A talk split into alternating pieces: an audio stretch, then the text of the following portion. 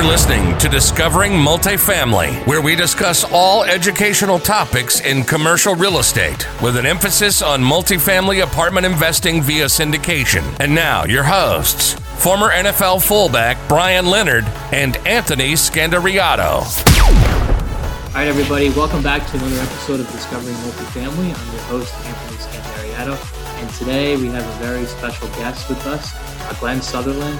And Glenn Sutherland is a real estate investor, uh, actually from um, Canada, uh, Cambridge, uh, Ontario. Uh, he lives there you know, with his wife and two children, and uh, he started his investment journey with buy and hold rental real estate properties, you know, locally.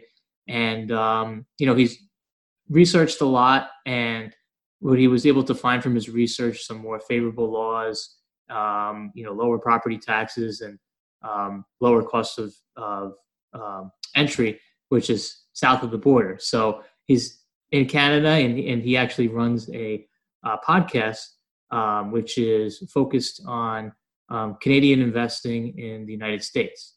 So uh, we want to talk about his show, and we want to learn uh, his reasons more in depth for um, investing essentially out of his, his country into the United States, which is where I'm based. So uh, Glenn, thank you for having, thank you for coming on the show. Thanks, Anthony. Really appreciate the invitation. Um, sure. Yeah. So my my quick story is I I have well I used to have a lot of rental properties in Canada also, and I got used to one of my great tenants moved a few hours away, and I kept them as a, I went and bought properties over there to keep them because they were that good of a tenant. Like they improved the property on their own.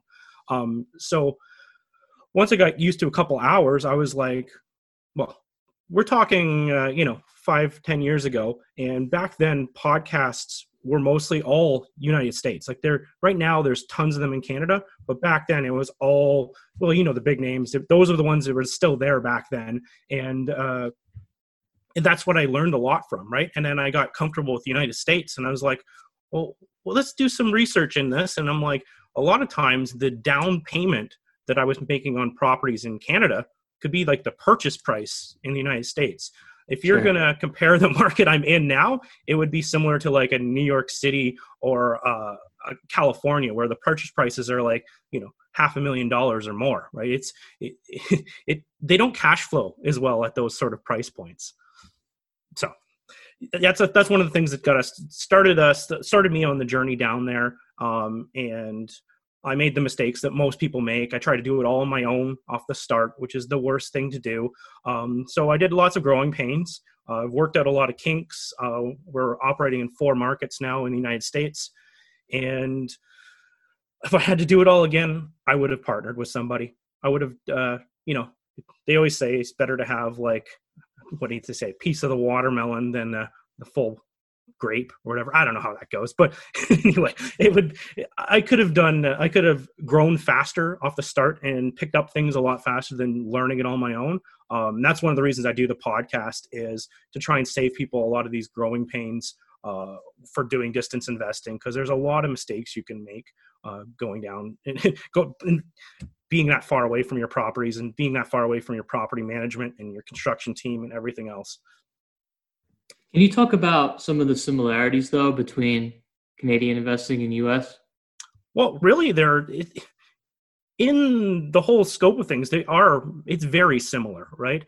Um, there is some corporate structure that's different, um, but the meat and potatoes of it, like you know, it is an apartment building, or it is a house, or it is a fourplex. It is still a building. You're still renting it.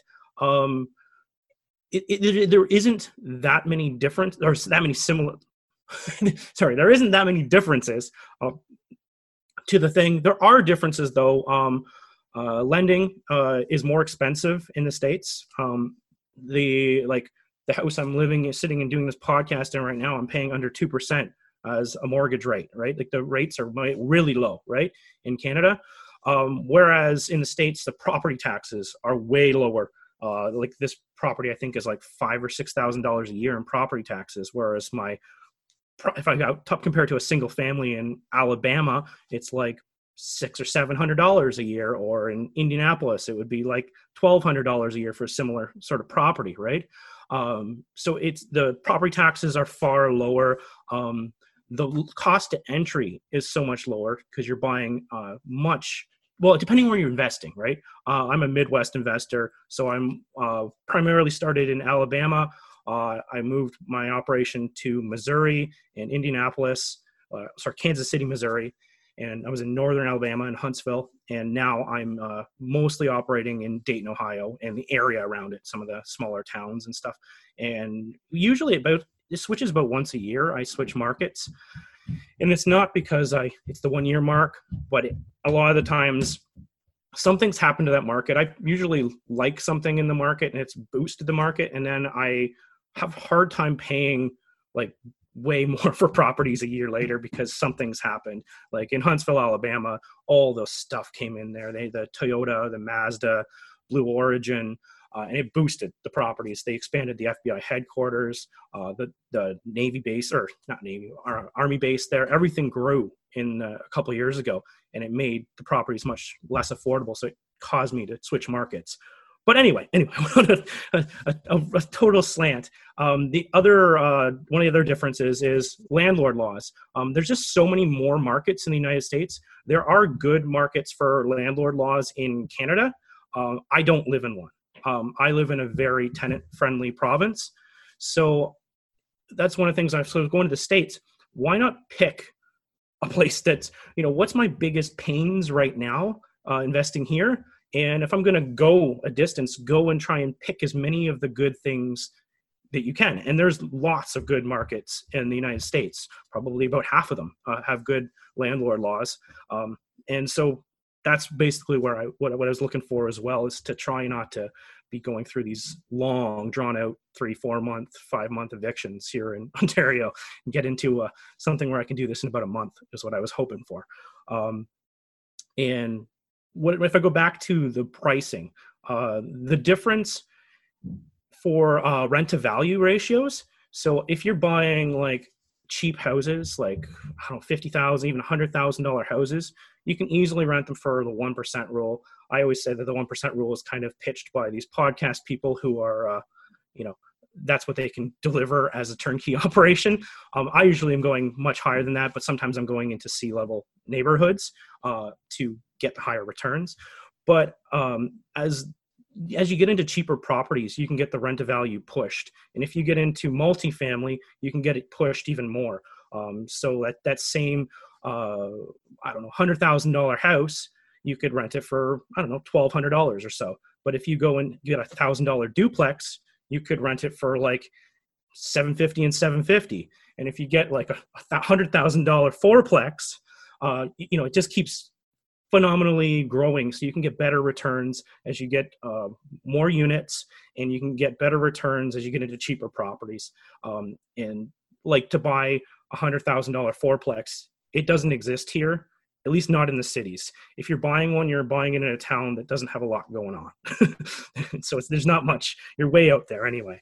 Um, and my last point uh, for the differences was to hedge against the canadian dollar. Um, no one really talks about that but there's fluctuations in the dollar right? And sometimes our dollar is uh, very strong and we're like very close to even. And what was it? At the start of covid it went to like 1.45 so it's costing me like to buy 100 bucks it's costing me 145 dollars. Like that is expensive money right? Um as the difference. But it's coming down now. I think we're at 1.35 now. But it's one of those things you're like hey i want to travel and the US currency is more world traveled, right? Um, if you go into certain countries, they like the Canadian dollar, but for a whole, the American dollar is more accepted around the world. And it's, it's a good hedge to be getting paid in money that is more expensive. So every time I want to bring money back into Canada, I get this nice little chunk of extra that's just an exchange rate, right? It kind of sucks at the start, or at least it feels like it when you're buying these properties but I always tell people like you're getting paid back in those properties, and I do quick. I'm usually quick with my money. So when I'm uh, joint venturing with people, I'm always looking to have quick turnarounds. Like even if we're buying like say a fourplex, I'm basically right now we're looking at some larger ones, but mostly it's four and under is what I'm usually doing, so I can get conventional. Um, and we're looking for like whole renovation done in like four months or so, get it all tenanted, and at the six month mark, when the lenders are actually open to it, is to do the refinance at that point. Um, I know as you wait longer with it, you get to, get to a year, you can get a better better rates, better loan to value, but then your money's tied up for longer. And you know who the best people to invest in your next deal are? The people that you gave their money back in six months. And they'll put it back in, and you can you don't have to take on as many partners. You can recycle, and you, you just keep using the same money over and over again. You're you are leveraging the properties up, but at the same time, no one has any any money in the deal anymore. Sure. No, can you can you elaborate a little bit more on that strategy? And then another question I had from before is how can people get comfortable? I mean, you're investing not. Uh, I get these questions all the time. How do you get comfortable investing out of state if you have no infrastructure? Um, how do you get comfortable investing out of your own country? Uh, and and and then if you kind of talk talk about that six month capital return, I'm, I'm very curious to understand that more. Yeah, so I'll start with the the, the distance investing. Um, off the start, uh, what I did, which is not the way to do it, which is not the way I would recommend anyway, um, is I did uh, turnkey, right? And it made me a little comfortable just because everything was set up. Like they had loans that would work for Canadians. They had um, property managers set up. The property was renovated, so there wasn't dealing with all those problems. Um, and then at the start, I used to be not comfortable. Like I went down, I drove to Alabama and I saw the bricks. I walked through the house. Um, I don't do that anymore, but and I don't buy turnkey anymore. Um, but it was a way to get comfortable off the start. But it's the expensive way to get comfortable because all those things are built into the cost, right? Like you're not just getting a whole package for free. They've set this up to make money. Um, so that's kind of how I, I off the start I I went and saw it and I felt comfortable. And I think the biggest part was to get a good team. Um, my property managers were phenomenal. I well, my second property managers in Alabama were phenomenal. I had to fire the first ones, uh, and the second one it worked out really good. And I think the key was communication. Um, they were really good at especially maybe they because they knew I was new down there, um, but they were they constantly be on email or texts. And I had the, that property manager, which isn't typical, but I had their cell phone, so I was we were texting back and forth, and they were letting me know about the littlest things that were going on. If they were a day late, I knew. Whereas most of my property managers don't, I don't even know they're late until I get the statement um, now. But uh, it was it was very good communication, which helped me go to the next step was to start renovating properties. Um, and at the start, I was the, the, most comfortable way to do it was to use your property manager. It's not the cheapest way, um, but they do have construction crews. They will do light renovations. Like a lot of times, they're uh, and they will manage renovations for you. So I think the main part was to get that one key member. Like that was my my cornerstone piece was a good good property manager. And then once you had that you could move on to getting the rest of the pieces. But that one was the biggest piece because they were connected to other pieces. Like if i needed a contractor i needed an electrician they had connections that could connect me. Um, and like i said not necessarily the cheapest way. You could shop around but sometimes depending on the property manager and it changes because i wouldn't say the same thing in all the states i'm at but if you have a really good trust like that you can you you can, you can do so much stuff with it because you can sleep at night and if they're always on budget and on time it doesn't matter if they're more expensive because the ones that aren't on budget and aren't on time it doesn't matter because you can't sleep you're stressed about it and it, you're it, it, consumes your life um, with people who are going way over time especially. And so that, that's what happened with a lot of people. When I started doing joint ventures, I'd be like, they're like, you never shopped around for contractors. I'm like, oh, in that state, that's the only one I use because they always get it on time and budget. And if I can pencil the numbers and those numbers work, then why why would I go anywhere else? Because it'll it'll get done the way I want, even if they've I don't know if they're taking me to the cleaners or not, but it doesn't matter because I've made those numbers work. And so that's how I got comfortable. Mostly one good piece then that you could get really comfortable with. And if you're going to find that piece, I think a best way to do it is to find someone else who's already in that market. Um, ideally, I always say now is to partner with somebody. Um, it, do the deal with them and you'll learn who they're using. You'll see receipts. Um, that's kind of how I started with the turnkey. I'd ask for receipts from, oh, they said, oh, we just did some electrical. Can I get a receipt for that? And I have the contract, the, the, electrical contractor, because it's not an in-house person, so it's somebody I could use. Um, sometimes if it's an in-house person, like they had someone handyman, you're probably never going to get to use them. Um, but yeah, that's kind of how it went. Um, and then for my uh, six month turnaround, the, what we are usually trying to do is create some value in the house. Um, so we do this on the one to four units. And what we try to do is we buy something, sometimes they're really distressed. We bought a, an $8,000 duplex in Dayton that didn't even have like, it, it was everything had to be done. But that, that one's a longer renovation. But a lot of times we're looking for something that we could do renovate in about three months. Um, and the contractors that I've used are they have large teams. Um, sometimes they have you know multiple people in there working at the same time. Like the, depending on which team we're talking about, some of them bring in like ten guys and they just all working at the same time, and some of them are just a couple guys. But you just have to factor that in your numbers, especially if you're doing carrying costs um, with uh, doing financing and other things. But I've actually almost completely turned away from doing the fix and flip loans. Uh, I've switched to doing uh, just finding people with cash because it's, it's low. They're under 100,000, the properties we're looking for. So it's, it's easier to find cash money to do those sort of things. Um, so uh, what we do is we go in, we renovate the property. Um, usually, ideally, we're trying to add something. Um, one we're doing now, we're uh, opening the attic up, creating a loft.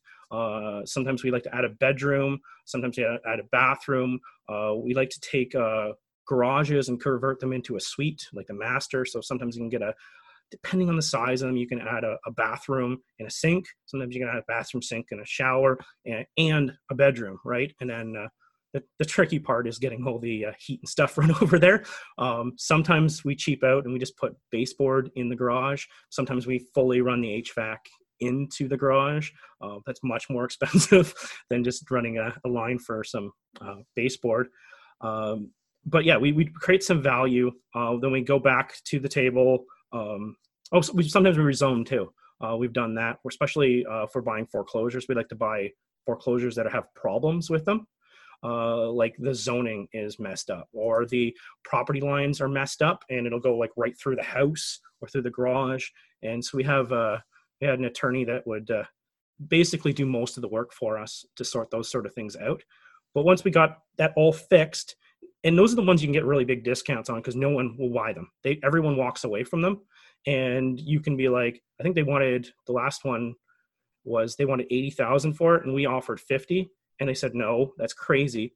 But they had offers all around 80, 80, 80, and it was worth like a hundred hundred thousand dollars as is, and they had lots of offers, but no, no one could close because no one would lend on a property that had a line right through the middle of it. But so we said 50. We got to fix these problems 50 we solved the whole thing for 10 grand. We paid off the neighbors, bought some land, got survey done, got an attorney to draw it all up. Piece of cake.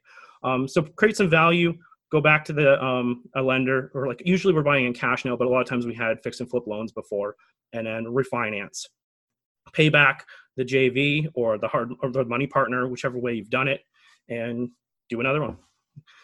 It does cut down your cash flow a bit by refinancing and leveraging it up. Uh, but still, as a Canadian, a lot of the times I'm getting 65% loan to value. So there's still a lot of, there's still, a, uh, it's not like it's completely maxed out. Like the market really has to fall apart for us to be upside down, even after the refi. Sure. And you're creating a lot of value quickly. So you're really yeah. um, pulling out your equity for most of it and then yeah. the next project and doing it all over again. And um, you like to say, you know, if you holding it more long term, let's say five years plus, your equity value is still going to be the same. It's not going to go down. If only yeah. it's going to appreciate. So that's a really interesting strategy, and uh, we we use the same strategy as well to a certain extent. Um, yeah. So that's yeah. Go ahead, Glenn. Uh, go ahead. I, I lost my train of thought anyway. oh, okay, no problem. I said no. That's that's really interesting. Really interesting stuff. Um, so we're going to be winding down the show a little bit here. Yeah. Um, what kind of advice would you say for people just starting out that um, you know are in a, in a different country in a different province to you know start looking in alternatives where they saw the same thing you did their prices are just way too high and they weren't meeting your you know investment criteria? Where where do they start? I think the educate yourself first. Um you need to like you can pay for these coaching programs. Um if you're going to do that actually like evaluate these coaching programs because now it seems like everybody is starting a coaching program so there's different levels of the quality of them. But or even listen to a lot of podcasts. Um, what i i used to have a job where i drove around all day long and i used to listen to about four hours of podcast every day. And in four hours you can get through a lot of podcasts. Um, and the other thing is if you're really new uh, you don't have any money you don't have like you don't have the education yet either maybe you just want to volunteer to follow somebody around. Um, do some really easy tasks run some numbers for them. You'll learn how to run the numbers and it's like it's just as valuable as paying for this education. Uh, i think hands on at least that's the way i learn you learn so much more. Um, often when i'm reading books or listening to podcasts i save them if they're good because to really absorb them, you're going to have to listen to them a couple times. So for me, sometimes going to a coaching program or like a, a seminar, you're going to have to write notes or something because if you only can retain so much, so a lot of times you're just getting blasted with information. Um, so you need to have something that you can read, look at. But yeah, get some get some education somehow, and I would say volunteer. Uh, and and if you have the money, partnering is easy. People will like line up to partner with you. Find who you think uh, is doing what you want to do and partner with them. Um, I'm not a syndicator. I thought I wanted to be a syndicator, and I, I that's what I did off the start. I was like, I want to become a syndicator, and I'm like, who's like? There's a lot of big names but actually maybe i won't drop names on the show. But anyway one of the biggest syndicators one big ones down in the states i went and gave him money and i wanted to be i wanted to get copies of a private placement memorandum. I wanted to go through all the meetings. I wanted to learn the whole thing so that i could replicate it. I wanted to get connections to the attorneys that you know, came on the calls to talk. I wanted to learn the whole thing. And if you have the money to invest that's one way to learn. Um, the other way is just to go find a syndication attorney and hire them. um, but that's, that's that's expensive too, especially if you don't know what you're doing and you might have trouble raising money off the start.